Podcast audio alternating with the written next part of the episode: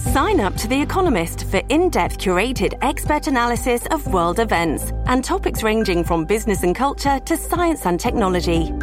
You'll get the weekly digital edition, online only articles, curated newsletters on politics, the markets, science, culture, and China, and full access to The Economist Podcast Plus.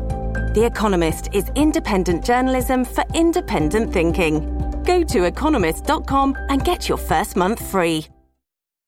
This episode is brought to you by Shopify. Whether you're selling a little or a lot, Shopify helps you do your thing, however you cha-ching. From the launch your online shop stage, all the way to the we just hit a million orders stage. No matter what stage you're in, Shopify's there to help you grow. Sign up for a $1 per month trial period at shopify.com slash special offer, all lowercase.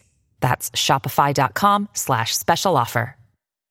Welcome back. We have a new role for some distilleries, preppers who are absolutely prepared, and how a guy in a big rig can get a Big Mac in one Alabama town. I'm Mike Morgan, and we're down in Alabama.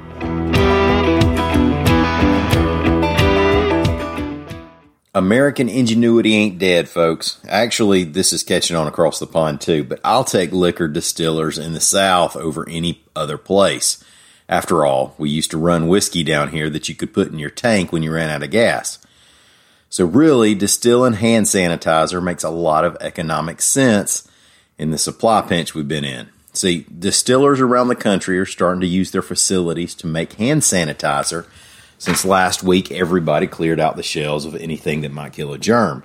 For example, AL.com correspondent Jeremy Henderson reports that John Emerald Distilling Company in Opelika, Alabama, is about to use its facilities to meet some of that hand sanitizer demand.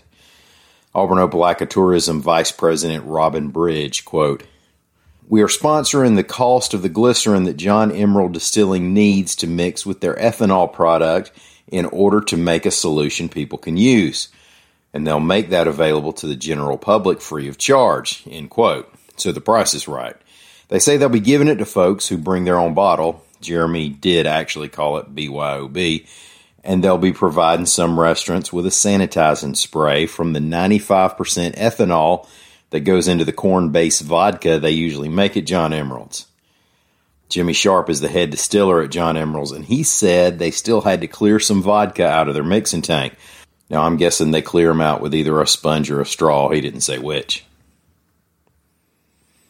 Now, I know some of y'all have snickered at preppers, but did you know what preppers didn't do last week? They didn't stand in a crowded line with seven gallons of bleach, two pallets worth of bottled water, and 80 rolls of toilet paper. Now, this coronavirus pandemic is not exactly what preppers necessarily are prepping for. The grid's not down. National defense and local law enforcement are doing just fine. What we're looking at are some supply line interruptions that should be temporary and then going forward, some will have medical issues and we'll have to deal with an economy staggered by a cheap shot. Still, as we try to stay home, stay away from people as much as possible, it's clear that a prepper has an advantage. AL.com's Sarah White's Check talked to several Alabama preppers to get their take on what's going on. You ought to be able to find her story if you search for prepping on AL.com. Darren Taylor of Adger, Alabama said he's not prepping for doomsday. Quote, I have not shot a zombie ever in my life. Birds are real, they aren't drones, and there are no lizard people that I've met. But I have eaten three times a day every day for 51 years. As we know in Alabama, snow or a tornado nearby can mean you lose power for a few days. It's way better to be prepared than sorry. Taylor said he stockpiles food, some of which he grows in cans, and that he keeps medical supplies, power tools, guns, generators, gasoline, first aid kits, and more and it somehow seems a whole lot more sensible to folks once they're quarantined in their home. Now that inside dining in restaurants has been shut down in some places and probably a bad idea in many others, when you're on the road and don't have a sack of ham sandwiches, your only option might be a fast food drive through. If the vehicle you're traveling in is a big rig, well, then that's not an option. And most places aren't allowing you to walk up. AL.com's Carol Robinson reports that the Eufaula, Alabama Police Department has said that it's willing to help out any tractor trailer driver stopping in Eufaula for a meal. They said just give them a call at 334 687 1200 and they'll arrange to drive you through somewhere. Hey, and you get to ride in the back seat.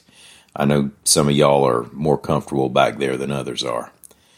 Thank y'all so much for listening. We promise we'll be back again tomorrow. Until then, Come on by and see us on the World Wide Web at al.com.